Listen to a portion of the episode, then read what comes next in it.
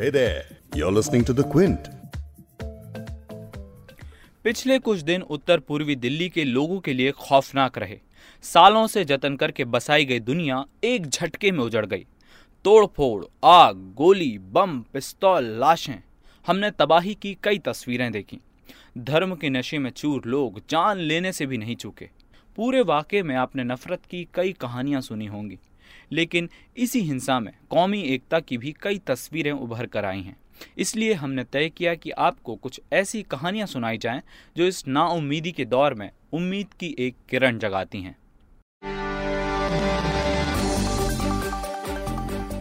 आप सुन रहे हैं द बिग स्टोरी पॉडकास्ट और मैं हूँ आपका होस्ट वैभव पलिनीटकर। ट्विंट हिंदी पर हम बिग स्टोरी पॉडकास्ट में एक बड़ी खबर आपके लिए लेकर आते हैं। हमारी कोशिश रहती है कि खबर का जायजा इस तरीके से लिया जाए कि आप खबर के हर पहलू से वाकिफ हो सकें। आज के बिग स्टोरी में हम बात करेंगे दिल्ली हिंसा के दौरान हुई कुछ इंसाफ पसंद घटनाओं पर, जो भरोसा जगाएँगी कि हैवानियत के तूफ़ान पर भी इंसानियत भारी पड़ती है।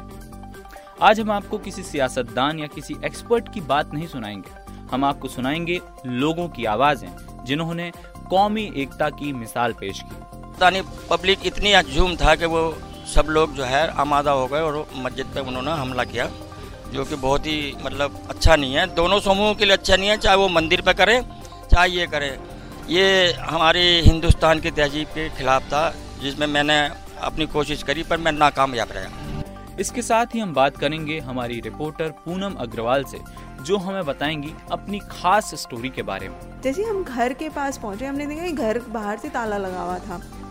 मैंने सिराज को बोला कि फैमिली तो है नहीं अंदर बाहर से ताला लगा है। तो उन्होंने कहा कि आ, मैं फ़ोन को मिलाता हूँ बहन को फिर बहन को जब उन्होंने फ़ोन मिलाया तो बहन ऊपर बालकनी पर आई। उन्होंने फिर बताया कि ये बाहर से ताला इसलिए लगाया हुआ है क्योंकि लोगों को ना पता चले कि हम अंदर हैं। लौटते हैं आज के पॉडकास्ट पर। इंडियन एक्सप्रेस में 26 फरवरी को एक रिपोर्ट छपी। रिपोर्ट में बयान था अकाल तख्त के जत्थेदार ज्ञानी हरप्रीत सिंह का। हरप्रीत सिंह ने कहा कि हिंसा से ग्रसित चाहे वो मुस्लिम हो या हिंदू हर जरूरतमंद के लिए दिल्ली के सारे गुरुद्वारे खोल दिए जाएँ, उन्हें हर संभव मदद की जाए। उनके लिए कम्युनिटी किचन यानी लंगर की व्यवस्था की जाए। ऐसी ही एक और घटना सुनी। उत्तर पूर्वी दिल्ली के जिन इलाकों में हिंसा फैली उनमें से एक इलाका है चांदबाग। बीबीसी हिंदी की एक रिपोर्ट है कि इस इलाके में भी भीड़ आई और तबाही मचाकर चली गई। लेकिन जब एक मंदिर पर हमला हुआ तो उस इलाके में रहने वाले मुसलमानों ने एकजुट होकर मंदिर को कोई नुकसान नहीं पहुँचने दिया। हिंसा के बीच दिल्ली के अशोक नगर में दोनों धर्मों के लोगों के बीच एकता की एक और मिसाल पेश हुई। इलाके के लोग हिंसा पर गम जताते हुए कहते हैं कि हमारे लिए हिंदू मुसलमान कुछ नहीं है। हम लोग यहाँ कई सालों से रह रहे हैं। हमारी कॉलोनी में अभी कोई किसी के साथ भेदभाव नहीं करता। अशोकनगर में जब मस्जिद पर हमला हुआ तो बुज़ुर्ग जितेंद्र वर्मा ने उसे बचाने की कोशिश की। जब पूरा समाज हिंदू और मुसलमान में बटा हो तब इन पहचानों से ऊपर उठकर भाईचारे की बात करना इन लोगों से सीखिए। सुनिए इनकी आवाज़ें। पाँच मुसलमानों में आज तक हमने यही देखा झगड़ा भी हुआ है। शादी में ब्याह में सब एक साथ हम लोग रहे हैं। हमारे बच्चे भी एक साथ खेलते हैं मगर ऐसा कभी नहीं हुआ जितना कल माजी मचाई है इन्होंने। कहाँ के लड़के थे कौन थे ये होने उनके नहीं उनके ऊपर खिलाफ कार्रवाई होनी चाहिए। उनके खिलाफ कार्रवाई होनी चाहिए पता लगनी चाहिए लड़के कौन है वीडियो जैसे आ रही है ना उनकी पहचान करो पहचान करके उनको उनको अरेस्ट करवाओ। ये हमारी हिंदुस्तान की तहजीब के खिलाफ था जिसमें मैंने अपनी कोशिश करी पर मैं नाकामयाब रहा। क्यों बोलो ना मार दो तुम्हें मुसलमान का साथ दे रहे हम तो देंगे।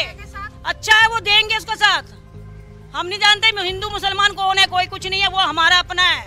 मैं मैं जो है ना थोड़ी देरी पहले आई, जब मैंने सुना कि तरह दस बारह आदमी आ रहे हैं, अब मैं आई यहाँ से, मैंने कह के गई, मैं कहा, भाई, मस्जिद का ताला लगा दो और मैं कहा, अपना ध्यान रखना। ठीक है? मैं कहकर चली गई। उसके बाद में इधर से कम से कम 300-400 आदमी थे। 300 आदमी मैं आते ही मंदिर में, इसमें, मस्जिद में घुस गई मस्जिद में घुसने के बाद में फिर बच्चों ने कहा होगा भाई मस्जिद में सबको दुख होता है। देखो हमारा मंदिर होता है हमें भी दुख होता हम भी कहते हैं भाई मंदिर में क्यों घुस रहे क्यों तोड़ फोड़ कर रहे हो? तो बच्चों ने कहा होगा भाई तुम मस्जिद में क्यों घुस रहे क्यों तोड़ फोड़ कर रहे हो? तो इसके वजह से इनके जो है ना ये नुकसान इतना हुआ है। शटरों में ताला लगा ताला तोड़ा उन्होंने। तोड़ो से अपने ईटों से ताला तोड़ने के बाद लूटपाट कर गए पब्लिक रोके क्या उनको? वो तो जो बच्चे को देख रहा कोई वीडियो बना रहा उसको भी मार रहे थे तो।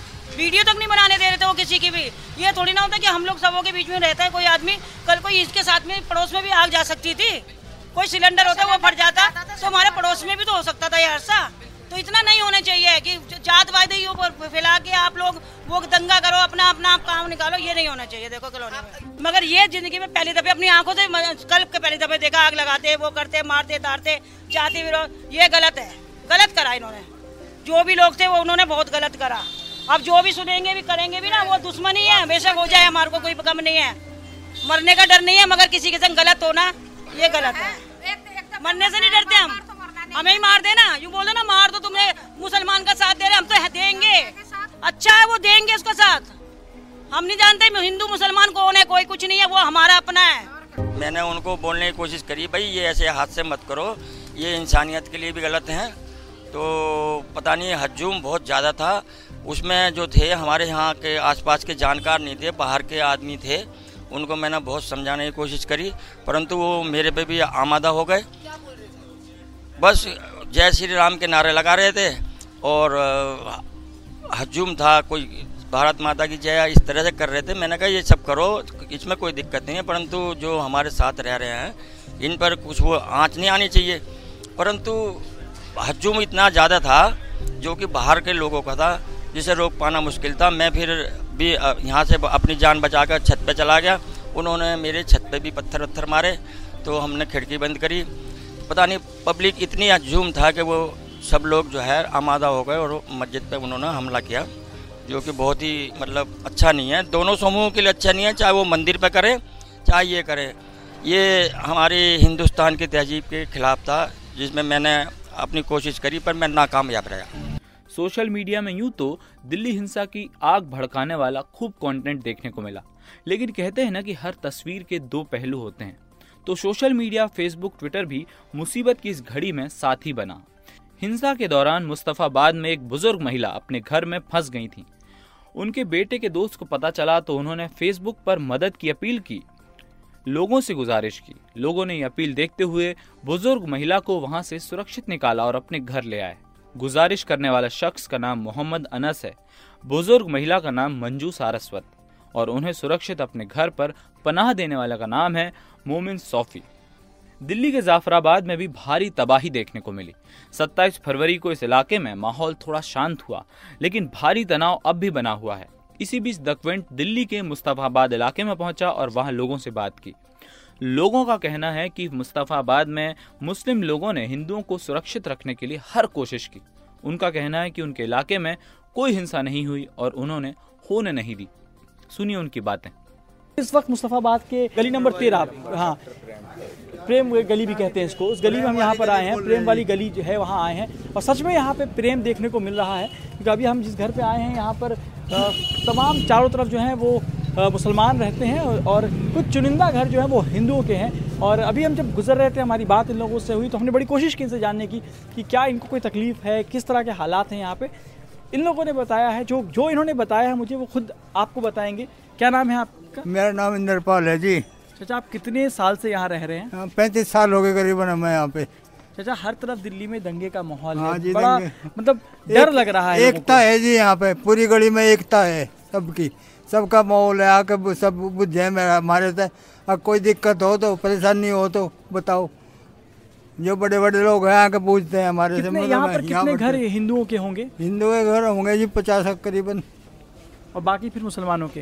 हाँ मतलब ये भी एक ये भी अपने आप में एक अफसोस की बात है कि हम इस तरह बात कर रहे हैं कि हिंदुओं के घर कौन से हैं मुसलमान के घर कौन से हैं। जिस हिंदुस्तान में ऐसी बात करनी पड़ रही है ये हमारे लिए भी अफसोस और शर्म की बात है कि हमें ये ऐसी बातें करनी पड़ रही।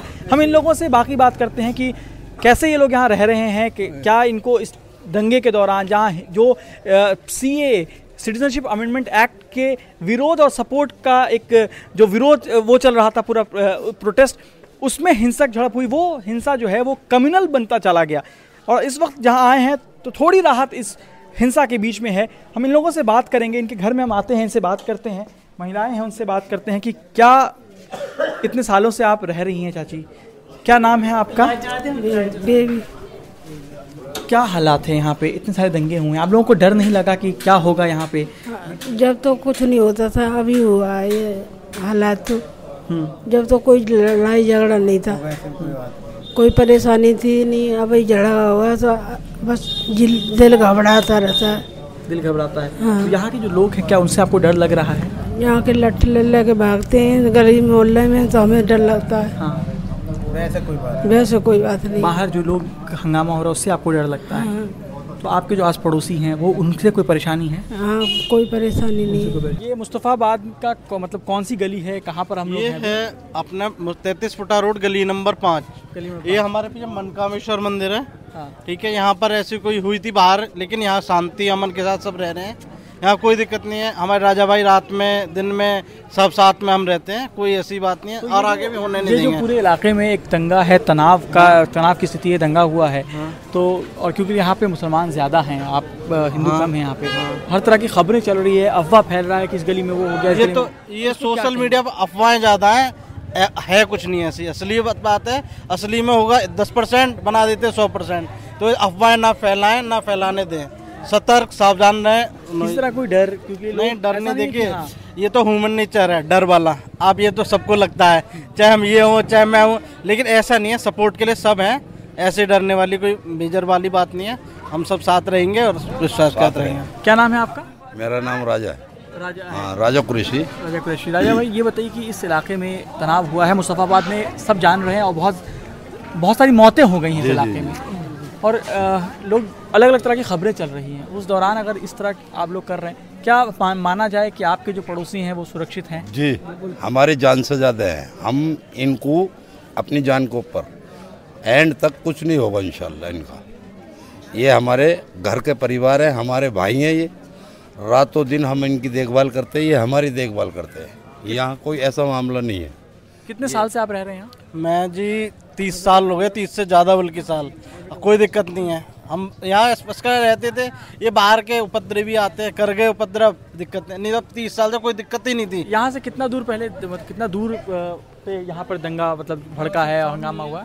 यहाँ से पाँच सौ मीटर की दूरी होगी बस ज़्यादा ज़्यादा। पाँच सौ मीटर की दूरी पे बस। पथराव चालू कर दिया बस। वो पता नहीं पथराव वाले थे कहाँ से। आपको ज़िंदा दिल्ली की और कहानियाँ बताते हैं। टाइम्स ऑफ़ इंडिया में एक रिपोर्ट छपी है। दिल्ली के ही अशोक नगर में जब हिंसा हुई, तब बड़ी मस्जिद में आग लगाई गई। जब भीड़ घरों और दुकानों को जला रही थी तो 40 मुसलमानों को पड़ोस में रह रहे हिंदू घर ने पनाह दी। उन्हें सुरक्षित रखा।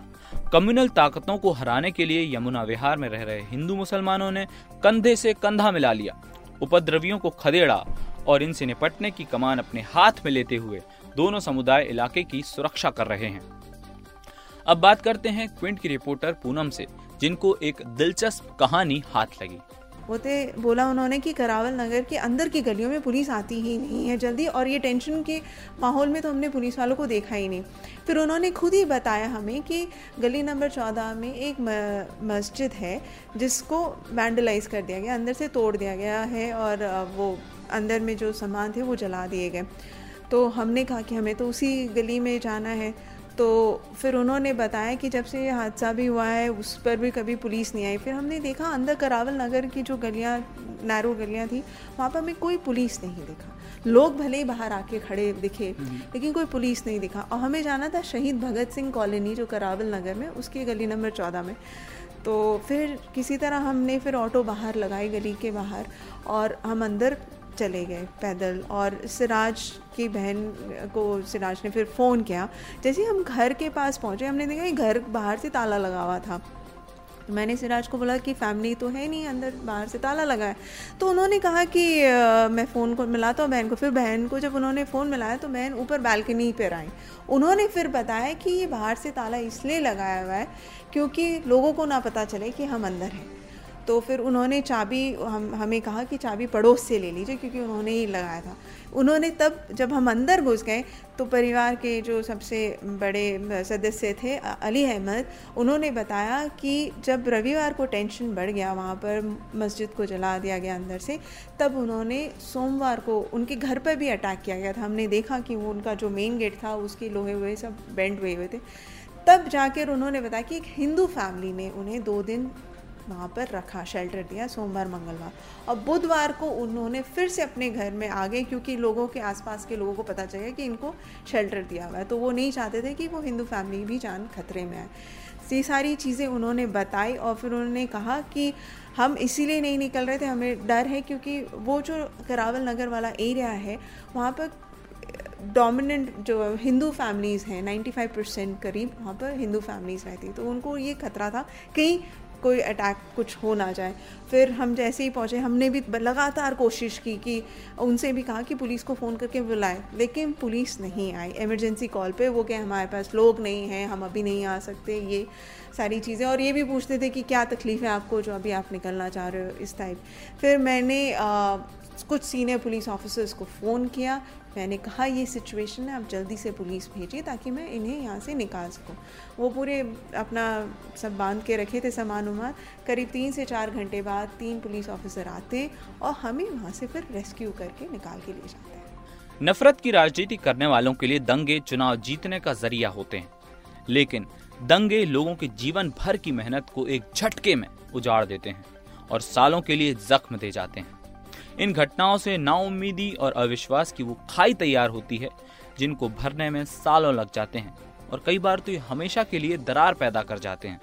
लेकिन जैसे कमज़ोर सी टिमटिमाती लौ भी रात के अंधियारे को दूर कर देती है, उसी तरह नेकी की ये कहानियाँ दिल्ली हिंसा के जख्मों पर मरहम का काम कर सकती हैं, और मन की कड़वाहट को कम कर सकती हैं। इस पॉडकास्ट के एडिटर हैं संतोष कुमार और इसे प्रोड्यूस किया है आपके होस्ट वैभव पलनीटकर ने अगर आपको द बिग स्टोरी सुनना पसंद है तो क्विंट हिंदी की वेबसाइट पर लॉग ऑन कीजिए, हमारे पॉडकास्ट सेक्शन का मज़ा लीजिए।